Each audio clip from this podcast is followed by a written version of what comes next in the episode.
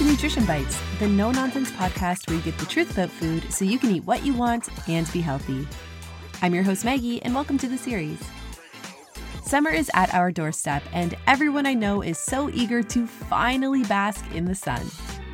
Apart from just generally feeling happier, sunshine also has a really important role to play in our health. On the menu today, vitamin D.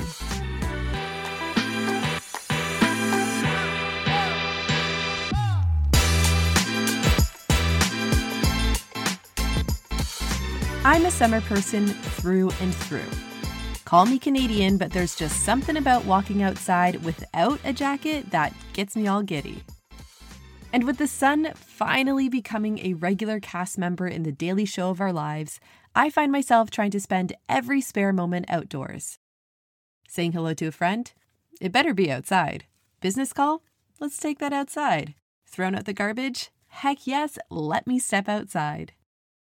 Neighbors to the south may say it's overkill, but I call it having PTSD from the death grip of a dark and cold winter. Now, as excited as I am to soak up the sun this season, I also realize the damage caused by UV rays. For vanity driven reasons, as well as for the fear of skin cancer, sunscreen is now part of my daily skincare routine. And while this helps to protect my skin from photo damage caused by the sun, it also happens to block the natural production of an important micronutrient vitamin D. It's well known that vitamin D is necessary to build and maintain strong bones. But over the past decade, it's also been given a reputation for being a panacea of sorts, able to prevent cancer, fight depression, and power our immune system. But is this cure all hype actually deserved? And if so, what does that mean for those of us who are cooped up inside for half the year and slathered in SPF the other half? Let's dive in. For starters, vitamin D is not one single molecule. It's actually a group of fat soluble hormones. Its primary role in the body is to increase the absorption of calcium from the foods we eat. This in turn helps to mineralize our bones, which improves their density and strength. But starting in the early 1970s, scientists began theorizing that vitamin D could do more than just create a strong skeleton. In particular, it could help prevent cancer. This theory, which was based on observational studies, was further fueled by the discovery of the vitamin D receptor, a protein that sits on the surface of a cell and connects with vitamin D. More specifically, it lets vitamin D enter a cell and interact with our DNA. Think of it like a lock and key scenario, where the lock opens a door that allows your genes to be worked on. In a good way, that is. Research has found that vitamin D turns specific genes on and off in sort of a maintenance kind of mode, just to ensure that things are running smoothly. And with vitamin D receptors present on so many of our organs and tissues, from the brain to heart to pancreas, some doctors have even nicknamed this micronutrient the caretaker of our body. And if you are deficient or don't have enough caretakers, some of this routine maintenance may be missed and your health could be at risk. Now, considering the field of nutrition is all about how molecules in food affect our biology, it's interesting that vitamin D is not really common in our diet. The highest source is found in animal liver, especially from fish, which is why parents from the 1800s up until the 1960s force fed their children spoonfuls of the infamously terrible cod liver oil. Other, less potent dietary sources of vitamin D include fatty fish like salmon and mackerel, egg yolks, and mushrooms. But unless you regularly whip up a smoked salmon scramble for brekkie, most people don't meet their vitamin D quota through food. And this is one of the few cases in nutrition where it's not a big deal because we actually make the vitamin on our own. In the simplest of terms, we synthesize vitamin D when our skin is exposed to sunshine. But in honor of our universal hero, Bill Nye the Science Guy, let's get a bit more detailed. Vitamin D synthesis is a really complex process involving multiple organs and a lot of difficult to pronounce molecules like 125 dihydroxycholecalciferol. So, for the sake of my pronunciation skills and your attention span, let's park those fancy terms and instead talk about the journey to create vitamin D. Always present in the layers of our skin is an inactive precursor molecule to vitamin D, meaning it doesn't really do anything until it's exposed to sunlight. Once it interacts with UVB rays in specific, it transforms into a substance called vitamin D3. D3 then embarks on a lovely little journey to the liver where it gets transformed into a much longer named molecule, even though the name vitamin D4 was like obviously the best choice. Anyways, this transformed molecule then makes its way to the kidneys, where it's transformed again into the vitamin D hormone. This is what we refer to as active vitamin D, meaning it can bind to those vitamin D receptors on our cells and do the maintenance work to keep our body healthy. Now, the primary sources of these transformational UVB rays is the sun, but other artificial sources like tanning beds do exist. Although, for the sake of your skin health, I hope we've all graduated from the 2006 enthusiasm of a tanning salon. Exposure to sunlight seems like a pretty easy way to make vitamin D, but in reality, there are a lot of factors which impact the amount of sun we get. The most important one is where you live, specifically your latitude. The further you are positioned away from the equator, the less sunlight that reaches you. Related to this are the weather and seasons. Cloudy skies can block UV rays, and northern hemisphere winter and fall also equals less exposure. Time of day is another factor, with the UV rays being strongest between 10 a.m. and 4 p.m., when a lot of people are at work indoors. And finally, air quality is an often forgotten element that also impacts sun exposure. The burning of fossil fuels releases carbon particles in the air, which can scatter and absorb UVB rays. In addition to all those environmental factors, there are also biological factors at play. The skin pigment melanin naturally protects the skin by absorbing damaging UV rays. But this also means it absorbs the UVB rays necessary for vitamin D synthesis. So, people with higher concentrations of melanin need more exposure to sunlight in order to achieve their daily vitamin D levels. Age is another factor to consider in the vitamin D equation. The levels of the precursor molecule present in our skin decreases as we age, which means older adults may only make half as much vitamin D compared to someone who is younger. The final contributor, or shall I say blocker, to vitamin D synthesis is more of a lifestyle factor sun protection. Whether you use sunscreen, which contains chemicals that absorb UV rays, or sunblock, which uses minerals to physically block exposure, or simply commit to a style of long sleeves and floppy hats, the result is still the same. Fewer UVB rays enter your skin.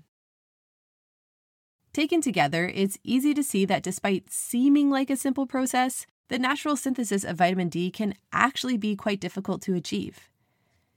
In order to meet your daily vitamin D quota, the general rule of thumb is that you need your entire back, or an equivalent surface area, exposed to the sun for 20 minutes under ideal conditions, two to three times per week. But for a lot of people, that isn't possible year round, which is why we have a global deficiency issue.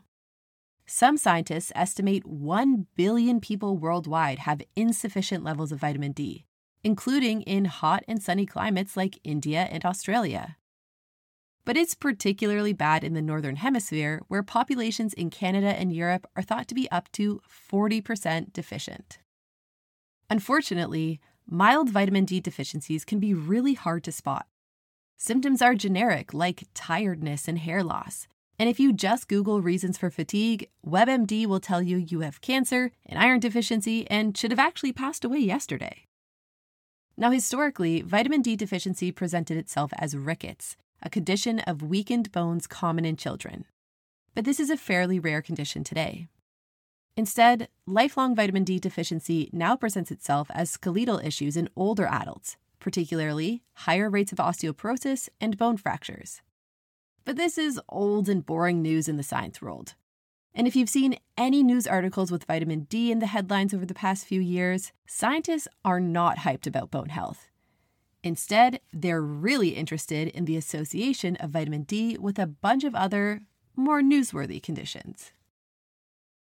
Back in 2020, vitamin D was making the rounds for its link with mental health, in particular, how low levels allegedly trigger depression.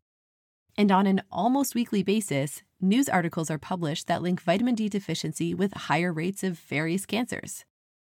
And of course, you may also remember that during the midst of the COVID 19 pandemic, headlines boldly stated that low levels of the micronutrient were also linked to severe outcomes of COVID infection. Now, that last one really got people invested. But unlike with most clickbaity nutrition news I cover, most of those vitamin D claims do have some scientific support.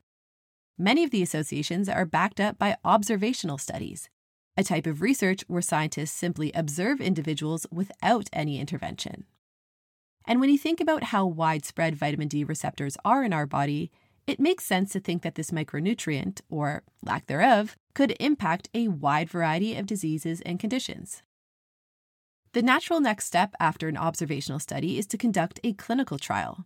You know, where scientists give sick people vitamin D supplements and see what happens, or give healthy people supplements and see if they can avoid becoming sick.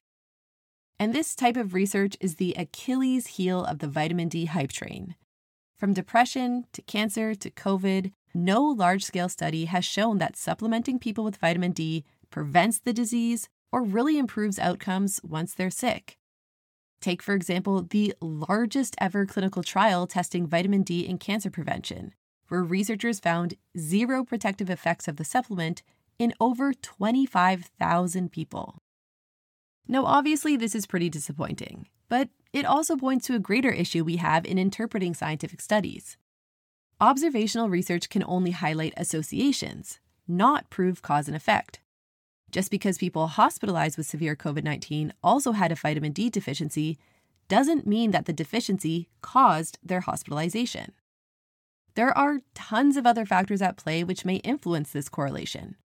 For instance, people with a vitamin deficiency may have a less healthy diet overall, not visit the doctor for regular checkups, or have a lower socioeconomic status. So, while it's important that we take note of these associations, we shouldn't jump to conclusions about how one vitamin may cause or cure a complex condition. At the same time, though, when so many of us are deficient in vitamin D and we're recommended to wear sunscreen to prevent skin cancer, it makes me wonder should we be supplementing just in case?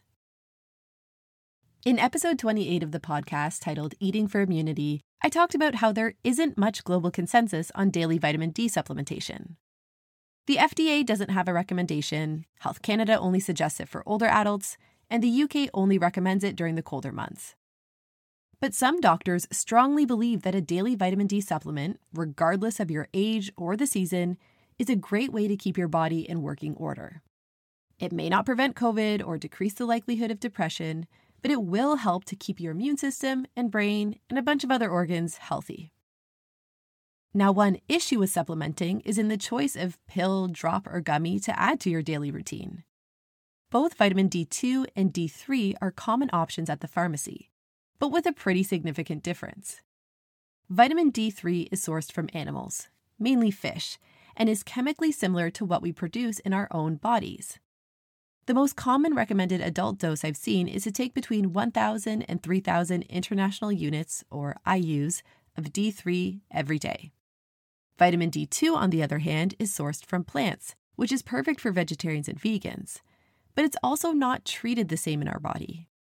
D2 is shaped a little differently than what we're used to, and because of that, we need to take a higher dose, up to 10 times the amount of D3. Now, what's really important here is not to play Breaking Bad and mix these dosages up. Remember that vitamin D is fat soluble, which means that any excess not immediately used is stored in our fat. And if there's too much of a buildup in our fat, toxicity ensues and you can become pretty sick. Alternatively, if you really struggle with taking supplements or remembering to take them every day, which is like everyone, then another route to help increase your vitamin D levels is through fortified foods and drinks. Wanting to tackle the widespread deficiency rates of vitamin D, multiple countries such as Canada, Finland, and the US have national fortification policies that mandate adding the micronutrient to all milk products. And just this month, new legislation passed in Canada which allows additional vitamin D fortification in plant based beverages like soy milk and oat milk, And I gotta say, it's nice to see dusty food policy catering to the needs of the lactose intolerant and plant based crowds. Other countries like Australia, Norway, and Sweden have similar, albeit less strict, dairy fortification policies. Interestingly, fortification remains a hot topic of debate in other northern nations such as the UK and Denmark. So, depending on where you live, opting for fortified yogurt, margarine, and oat milk may be a tasty strategy available to up your vitamin D intake. Whether you decide to consume fortified products, pop a daily D3 supplement, or soak up the sunshine, getting your daily dose of vitamin D is important for overall health. It's your body's caretaker, after all, and eerily similar to today's workforce situation. Without enough labor to keep things running smoothly, a lot of stuff can get messy. At the same time, I'd caution against viewing vitamin D as a miracle micronutrient, and instead simply focus on ensuring you are not deficient in it to begin with. And while I'm not looking to obtain the reputation of Miss Norbury in the burn book, that's a Mean Girls deep cut, I'd personally recommend adding a vitamin D supplement into your daily diet. It's the easiest, safest, and surefire way to make sure you are meeting your needs. And huge plus, vitamin D supplements often come in a yummy gummy form, providing nostalgic excitement like the Flintstones vitamins of your youth. At least for me, that is. That's been the bite for today. Stay hungry.